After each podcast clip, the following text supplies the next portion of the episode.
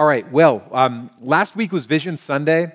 Awesome Sunday. We got to like look back on all the awesome stuff God's doing and then look forward. And the two words that I that I kind of put out there to you as I believe is like a prophetic message for our church is the word on mission.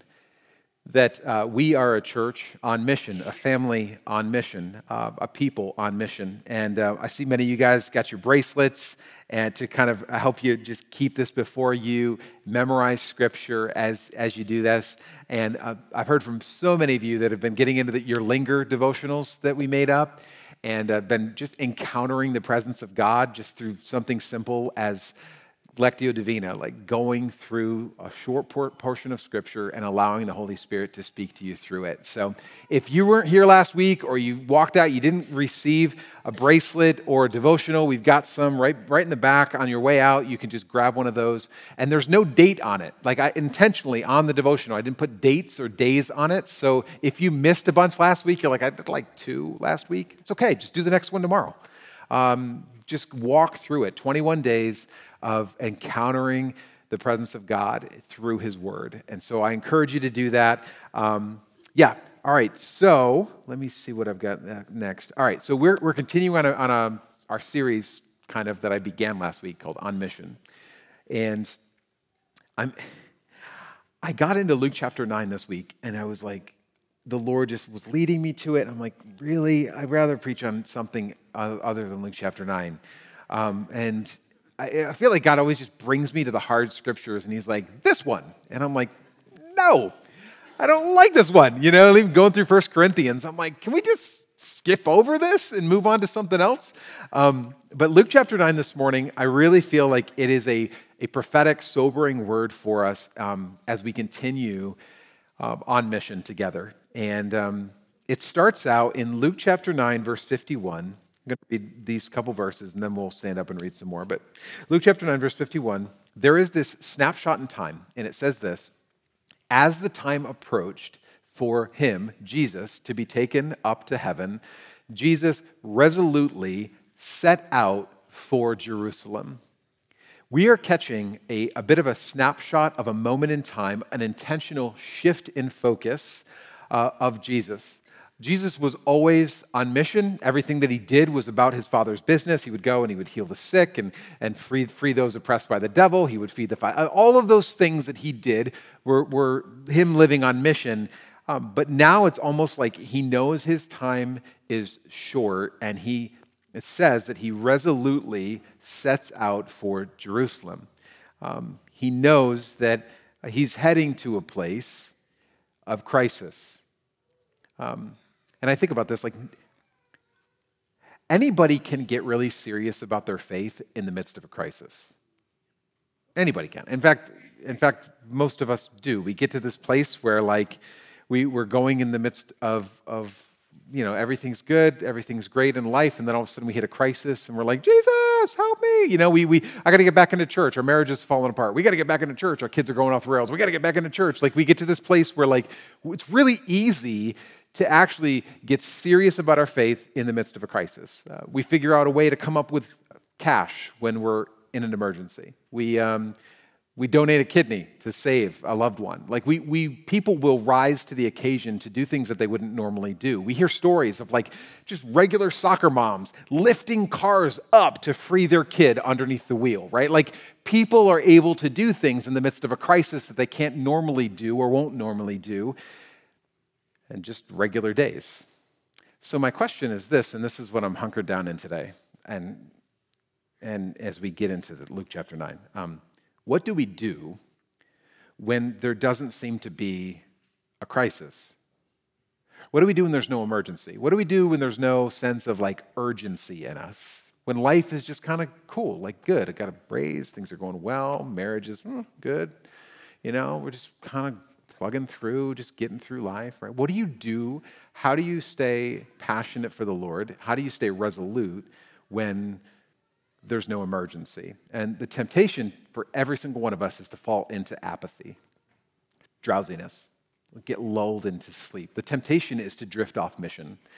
If we're not paddling in the direction that we're supposed to be going, then we, we will just drift with the wind and the waves. They, they will take us in a direction that is usually not the direction that we're wanting or needing to go in. And I want to submit to you this today, that living on mission means to be resolute in the absence of a crisis. Let me say that one more time. Living on mission means to be resolute in the absence of a crisis. The Bible says that Jesus sets out resolutely. He set out for Jerusalem. And what we know about life is that it's always fun to go on adventures. It's always fun to go globetrotting and to have new experiences. I mean, that is a blast. Nobody has to twist, twist my arm to do things that I already want to do. I'm like, yeah, sign me up. I, I, that, that's what I want to do. The real test of living on mission, though, is when you choose to go where you would rather not go. That's the test of living on mission. Before that, you could just be getting by. Like, the real test of living on mission is when you allow God to lead you into a season that you would rather otherwise avoid. That's the test of, like, am I actually living on mission, or am I just kind of just living? And it's in these moments, these, these snapshots in time, that you have to be resolute, because no crisis is pushing you to make a decision.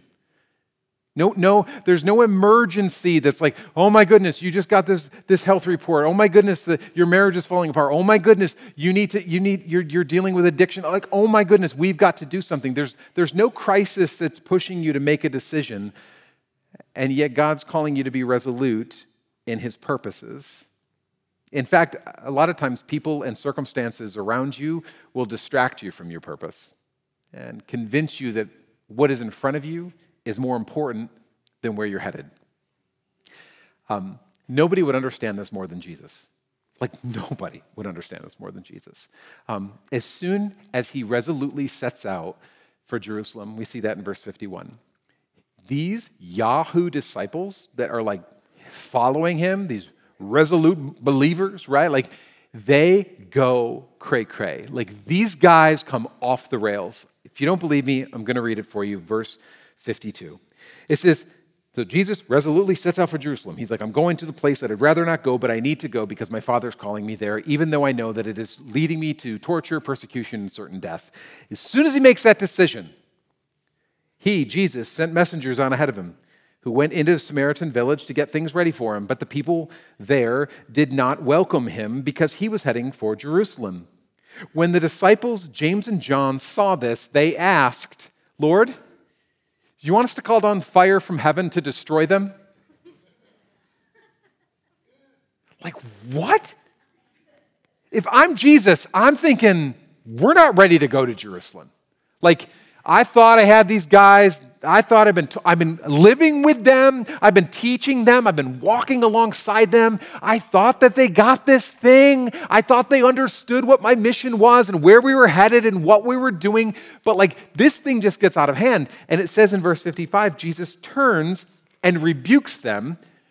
Now, it doesn't say what exactly he said. I'm sure it was colorful language. Like, these Samaritans don't roll out the red carpet for you, and so you decide that the most godly thing for you to do is to rain down fire from heaven and destroy the village. That's what you think. Seriously, guys. Like, you think that that's, all this, all these years we've been walking through this, you think that that's what I want. You think that as I resolutely have set out to go to Jerusalem, that I want to leave a wake of smoldering villages in my path. That's what we're about? That's what you think. But how often do we, as followers of Jesus, think that we need to create a mission that is actually not God's mission at all? Like, when we are off mission, we will declare a mission to be our mission that is not God's mission at all. And we'll get really passionate about it. And we'll think, oh man, this is what it's all about. This is what Jesus is up to. We're just going to burn it all down, right? And Jesus is like, whoa, whoa, whoa, what are you, what are you guys doing? Well, we're just passionate. We're, we need to move things forward. We got to, come on, let's go. And Jesus is like, what in the world are you all doing? We will be tempted to create a mission that is actually, ooh, catch this, that is actually an outlet of our own frustration. And we'll call it godly and ask him to bless it. I'm sorry. Not sorry. Um, we will lose our way if we fail to keep the end goal in mind. Jesus had the end goal in mind. Jesus has resolutely set his sights on Jerusalem. The disciples were still wondering, what the heck's going on around here? They're not looking at Jerusalem. They're looking around like, can we burn that back? Can we, can we, can we blow this up? Can we blow it all up, Jesus? And then Jesus is like, what are you, guys, come on. I need you to keep the end goal in mind. And when we fail to keep the end in mind, we will find lesser goals and call them God's goals and ask him to bless it and call them godly. Listen, when things aren't going your way, in fact, especially when things aren't going your way, stay on mission. Do not allow lesser goals or your own frustration to become a mission that is not God's mission over your life. So they they all, like, they start heading towards Jerusalem, and um, Jesus has three conversations with three different people, and they are intense. I've never preached out of this scripture before. I've probably avoided it because of how intense these conversations are. So um, just so that you have to wrestle with it, why don't you stand with me, and uh, we'll read Luke chapter nine. We're going to read verse fifty-seven through sixty-two, and it's these three, just one up, one down, one up, one down, next conversation. Luke chapter nine, verse fifty-seven says this, now it happened as they journeyed, so they're on their way to Jerusalem, as they journeyed, that someone said to him, Lord, I will follow you wherever you go. And Jesus said to him, foxes have holes, and birds of the air have nests, but the Son of Man has nowhere to lay his head. And then he said to another, follow me. But he said, Lord, let me first go and bury my father. And Jesus said to him, let the dead bury their own dead, but you go and preach the kingdom of God. And also another said, Lord, I'll follow you, but first let me go and, and bid them farewell who are at my house, my family. Let me go, let me go say goodbye. And Jesus said to him, no one having put his hand to the plow and looking back is fit for the kingdom of God. Lord, I pray you'd uh, help us with a really hard word. Um, I pray that in the midst of what offends so much of us, that we would find life in it, yes. Hope and purpose, yes. To live on mission after you, hard after you. Yes. In Jesus' name, amen. You can be seated. So you can see why I was like, mm, how about no? Um, the, I've oh, here's the thing. I've always assumed, and this is just, I'm conjecturing a little bit here. I've always assumed that um, these three people that Jesus encounters, um, were evangelistic conversations with Jesus. Like Jesus was meeting them and I'll follow you, follow me, all that kind of stuff. That like the first time meetings with Jesus. But what is interesting to me is that each person addresses Jesus as Lord. They don't call him good teacher. They don't call him rabbi. They don't call him hey you.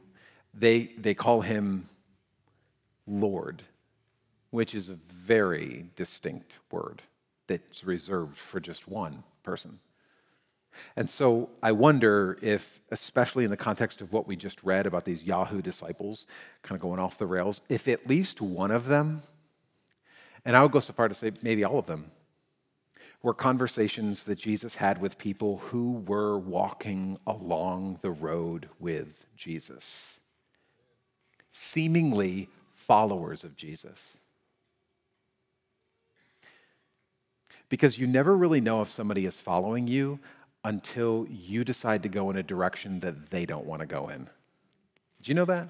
Like, if you think of it, like, it's at that moment where someone makes a decision to follow you, because before then, you just happen to be people that are walking beside each other on a road.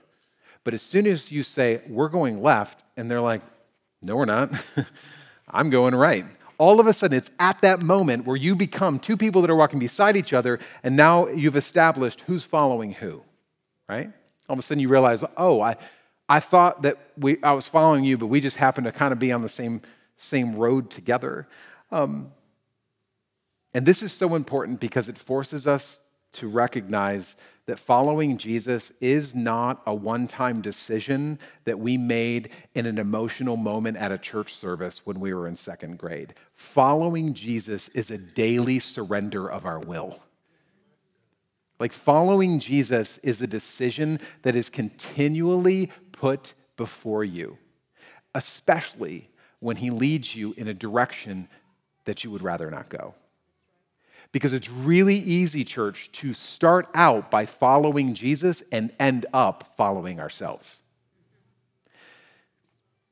And so I wonder, and let me throw it out there to you, I wonder if these harsh statements of Jesus are not necessarily with people who are encountering Jesus for the first time. I wonder if these statements are to people who say that they're following him, but are really just going for a walk.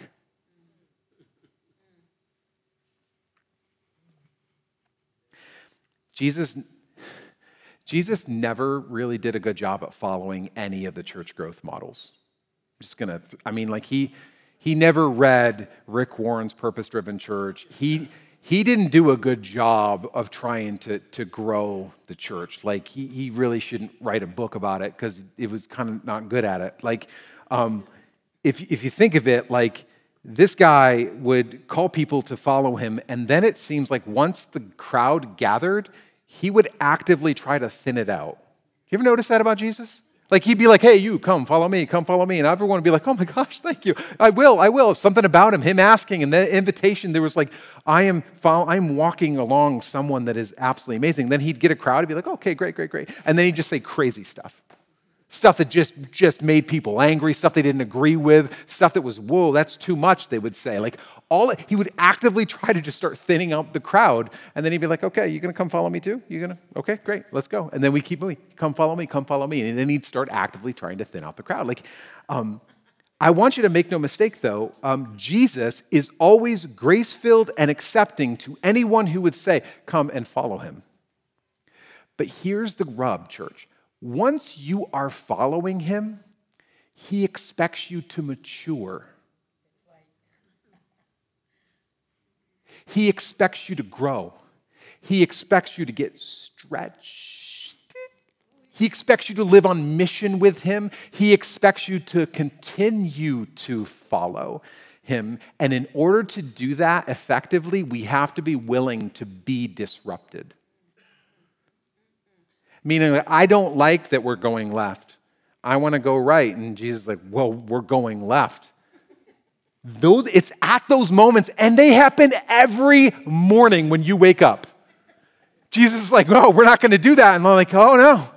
Oh, yes, we are. Right? I'm going to say it because they need to hear it. Now we're going to go here, and we're going to do this. And Jesus is like, no, we're going left. And we make a decision. Lord, am I going to surrender my will to you, or am I surrendering my will to me?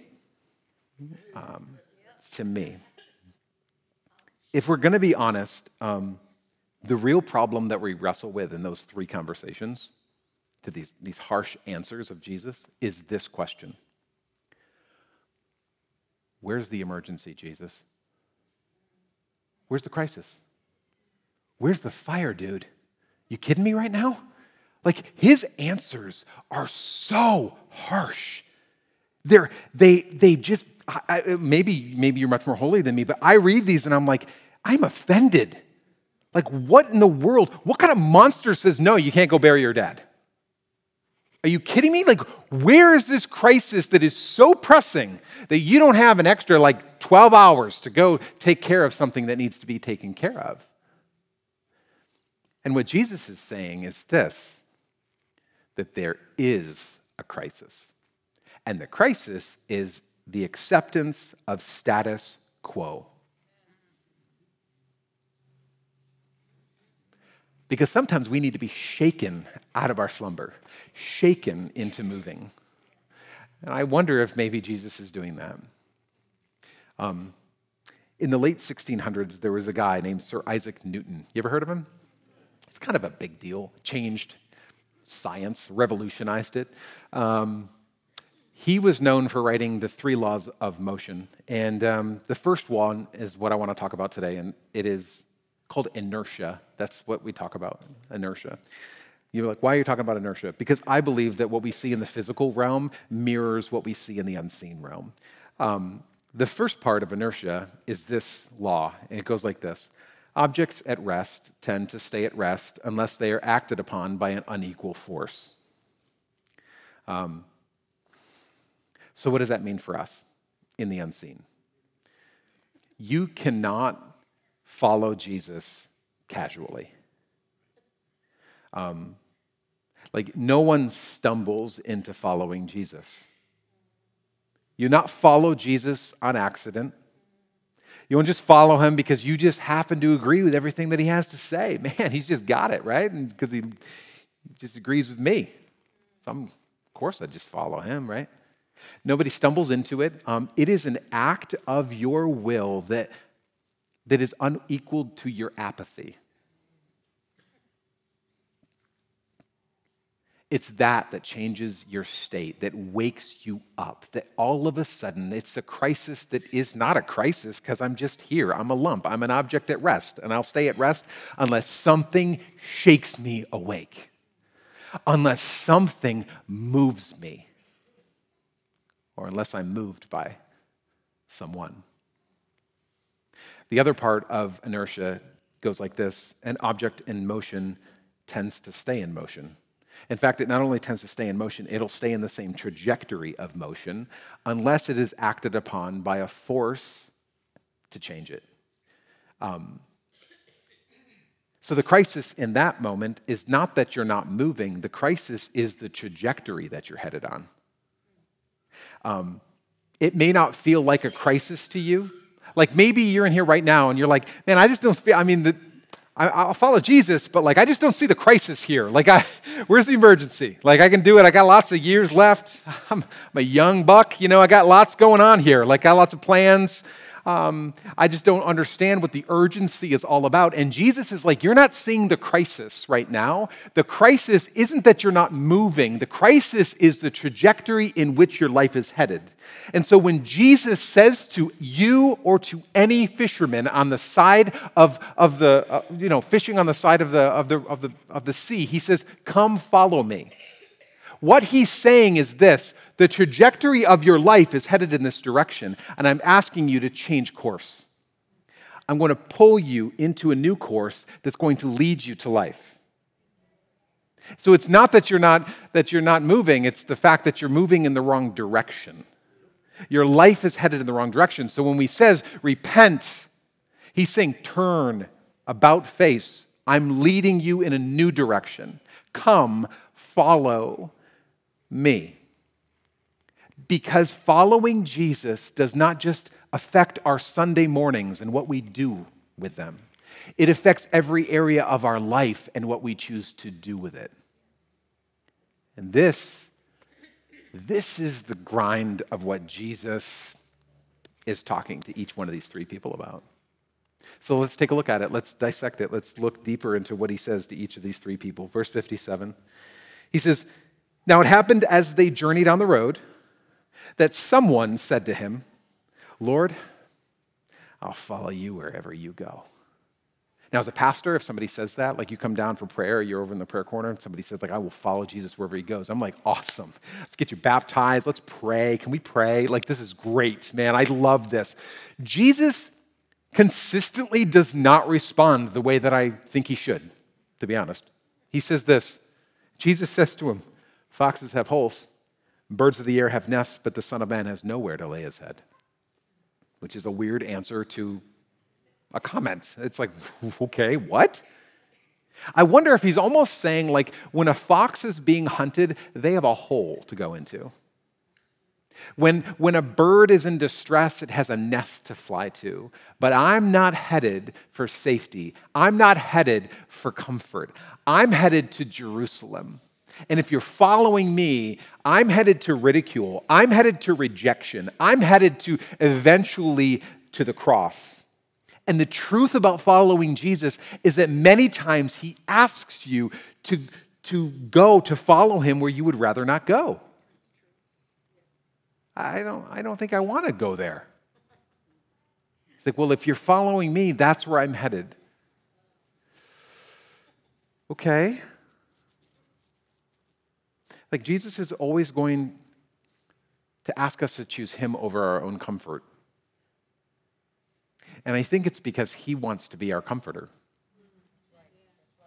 You're like, you're looking to this to be your provider, and he's like, mm-mm, no, I'm your provider. Well, I was hoping that this thing was going to comfort. I'm your comforter. I was hoping that this was going to bring healing. No, I'm your healer. I, I am your all in all. I am your shepherd.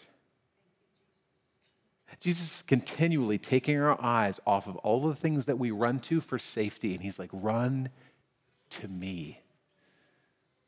Run to me. Because I'm the only one that no matter where we go, no matter where you end up, I am with you. You don't have to run away. You run to me because I've got you. The second person comes up and he says, this one's a little different. Jesus actually says to this guy, hey, come follow me. And he says to him, Lord, let me first go and bury my father. Now, if I'm honest, Um, this guy's request seems absolutely reasonable.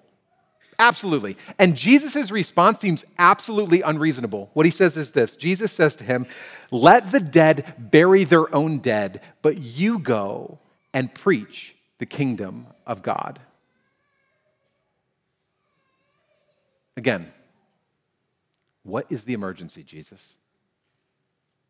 What's the emergency? What, what, what's, what's going on here? Let this guy go to his dad's funeral. What kind of monster are you? Why would you not allow this? Let me give you a little bit of context of this guy's request. That's probably a little more probable than what we read it at at first glance. The probable scenario is that dad is not dead. He's not dead. Um, This man is most likely not asking to go to his dad's funeral. He's not asking for permission to just go to the ten a.m. funeral and stick around for the reception afterwards. Like, this is a cultural responsibility that in this day to care for your parents, the family business, the family farm, until they passed away, and then you would receive your inheritance. So what he's probably saying is this, I will follow you. Later. I'm, I'm all in. Later. It's really no different than the things that we put in front of Jesus, that in front of following him, in front of doing the thing that he's called us to. Like, I will follow you once I get older. Because like right now I'm working on my testimony, you know what I'm saying? Right? Like, I mean, uh, I'm young, so I'm a wild oats, you know, like, come on, I got, wait till I settle down here. Like, then, then I'm all in, Jesus. I'll follow you just later, just a little later.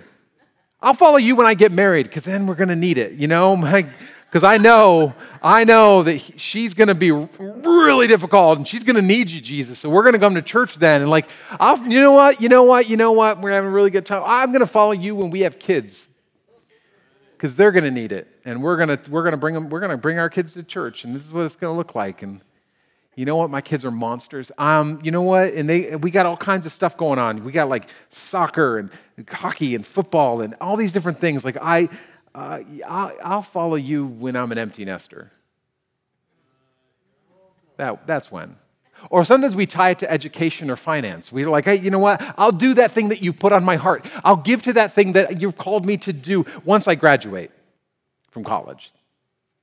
You know what? Like, I got tons of college debt. You know, I can't do anything. Like, how about I'll do that once I get into a career? I get settled in my career. You know, I'm so busy. I got all these things going on. How about I, I, I will serve you. I will do that thing once I've saved up enough, because I just, I got to get that place where I'm like, I'm independently wealthy, right? Yeah, it's just not working out. I got this and I got these, all these responsibilities. I'll, I'll, I will do that thing once I retire. Once I retire, I will follow you. I'll do it. Just later. Um, Make sure that you are not neglecting your Father's business at the altar of your own busyness. Well, I got plans. I got responsibilities. I got stuff. Jesus, chill out. What's the rush, dude? What's the urgency all about? What's this crisis? You seem a little much. I don't understand it. The truth about following Jesus is that he asks you to do what you would rather not do. And that's kind of the crux of this thing. I said last week that um, if we're not careful, we will, in the American church, create a culture of applause rather than application. Um, and what I mean by that is this, that we will think that responding to God's word means commenting on it over lunch at Panera rather than applying it to our life. Oh, I talked about it, so that means that I did it. Um, what if Jesus is calling out this dude's good intentions as bull? What if he's looking at this guy and he's just like, the guy's like, yeah, you know what? I'll follow you. I just gotta, I just gotta go do this. Just let me go do this. And Jesus is like, bull. What if he's doing that? Like, I don't know. I, I kind of see Jesus as like that kind of guy. Like, he's just savage. He's just, you know, talking to this guy. And he's just like, you know what? I, I, I don't buy it. Because here's the thing about good intentions. I think this is why Jesus would address it. That good intentions give us a false sense of action. And so we start to feel really good about ourselves because we simply thought about doing something. Do you know what that means? Like, um, I thought about sending a thank you note. I just never did it. But you should be thankful that I thought about thinking about sending you a thank you note. Um, I thought about giving to someone or giving to something, but I just, I just never did it. But I thought about it. I thought about, you know, like uh, serving. I just never did it. I thought about getting baptized. I just never signed up for it. But I thought about doing it, and so that, therefore I've done it. And here's the thing, like when it comes to these things, like this is the danger of these things. In today's culture, we supplant our actions with emotion. What I mean by that is that we think that we're doing something, um, but not actually doing anything. So we so we post something, we we say something, we do something, we text something, we think that we've done something. Um, here's a good example. Um, people will change their Facebook profile picture and think that we've changed humanity.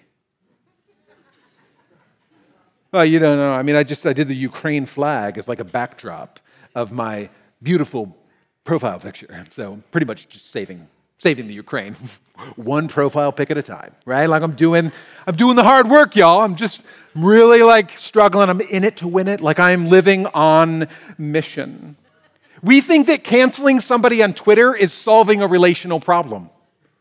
I just don't want to be around those people anymore. They're just like bad, you know, just just not good for me. So I'm just, I just cancel them. That's, did you talk to them? No. No, they're dead to me, right? We think that by commenting on something on social media, we've taken a stand on something. And so we're like, oh, I'm going to take a stand on this, take a stand on that, take a stand on this. We think that giving, sending good vibes is a thing. It's crazy. Rather than sitting and, and cross from somebody and be like, hey, I love you. I care about you. Let's go to lunch together. We're like, hey, sending you good vibes. Got them. I got your good vibes covered. They're coming your way, right? Like, God, get ready. Here they come, right? What is this? But I thought about it. So we've supplanted our actions with emotions because I, I really, I really felt something. I really, oh, I really felt, I really felt. Did you do anything? No, but I sent good vibes. What? Church, that is not a thing. It's thank you. Thank you. Jesus says, and it's harsh, and it's drop the mic, and it's like, dude, you're a little much. He says, you go. Preach the kingdom of God now, because you won't do it tomorrow. No, I will, I will, I will, later, later, later, later. I'll do it someday. When, if someday ever comes around, a whole lot of people are going to get crap done. I'm just telling you that. If someday ever happens, we're going to be like, man, finally, someday arrived, right? If it ever comes, wow, we're going to be productive on someday. Why don't you stand with me?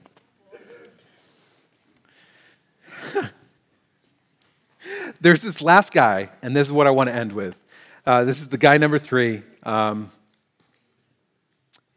he says this in verse sixty-one.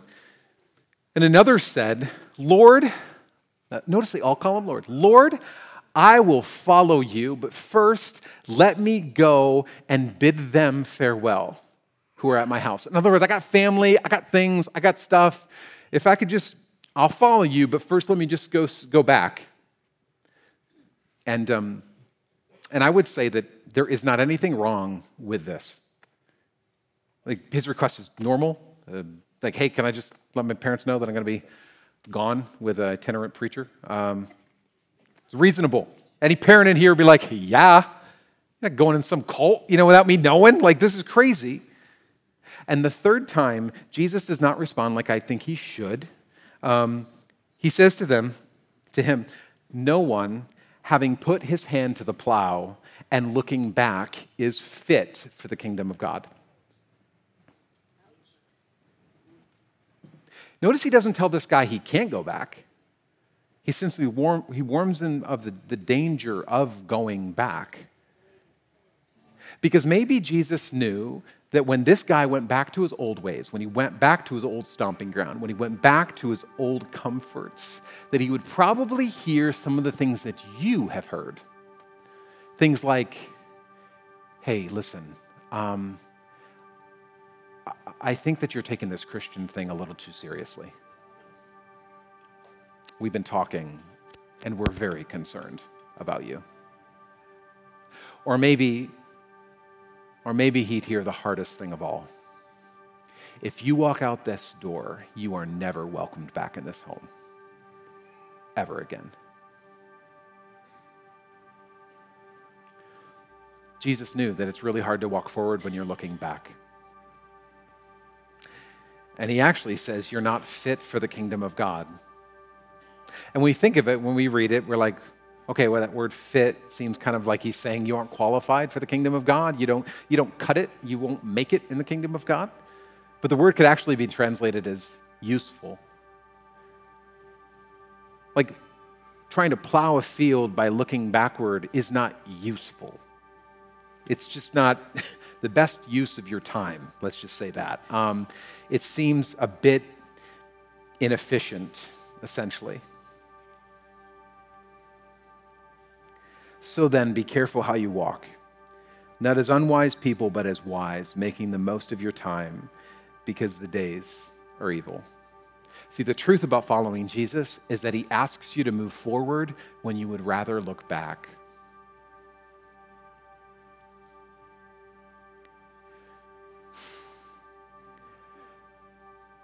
Because it's really comforting to lick the wounds of your past.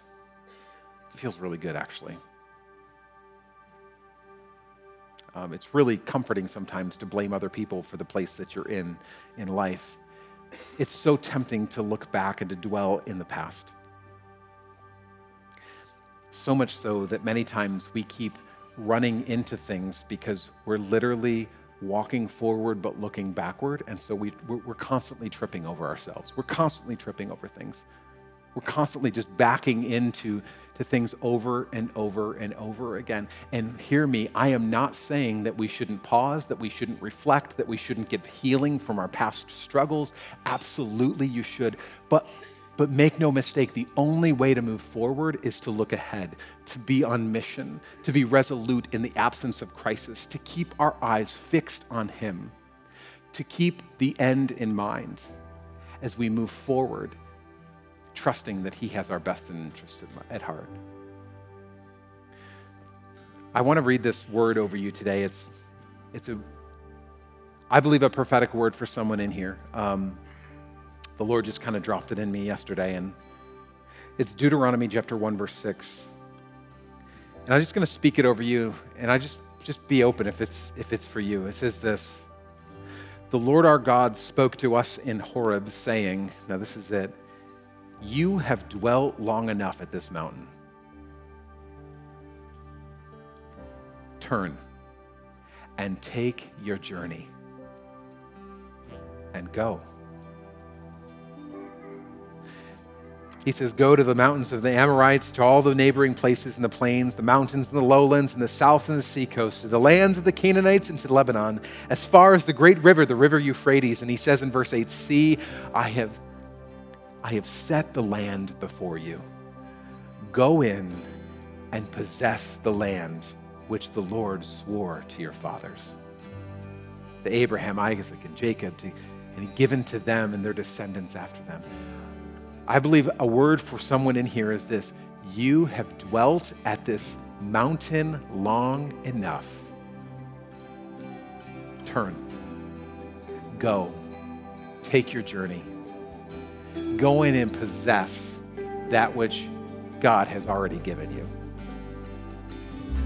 Is it time to turn around? Is it time to, to face forward? Is it time to repent? Is it t- time to surrender your will, even though you think it's a, a better idea? Is it time to begin to move forward in Christ? Is it time to allow him to shake you awake? Because what we know, both in physics and in spirituality, is that objects at rest tend to stay at rest unless they're shaken by an a natural force. Be moved, be moved. And if you feel like you're stuck where you are, just, just keep it like you're tripping over things, like your path isn't straight, you can't plow a straight path. Sometimes it has less to do with what you're doing and more to do with what you're looking at. Where are you focused? Fix your eyes on the Lord. From where does your help come from? From you, from your decisions, from all these things that you place in front of him, from, from lesser goals that are actually more out of your own frustration than they are missions of God. Like, where does your help come from? It comes from the Lord, the maker of heaven and earth. Keep your eyes on him. Get into his word. Linger. Hear his voice. There's nothing like it. And once you hear it, you'll never, ever forget it. And when he asks you to go left and you want to go right, when you know it is your shepherd, you'll go left. You'll stop fighting, kicking against the goads. Live on mission resolutely. So Lord, I pray for each and every single one of us as we sing today. I pray that it would just be a moment of maybe a re-surrender of our heart, of our life. We made a commitment to follow you, but we've been kind of following ourselves. And so, Lord, I just commit again fresh to you. Mold us, make us, break us to look more like you. Let's sing together.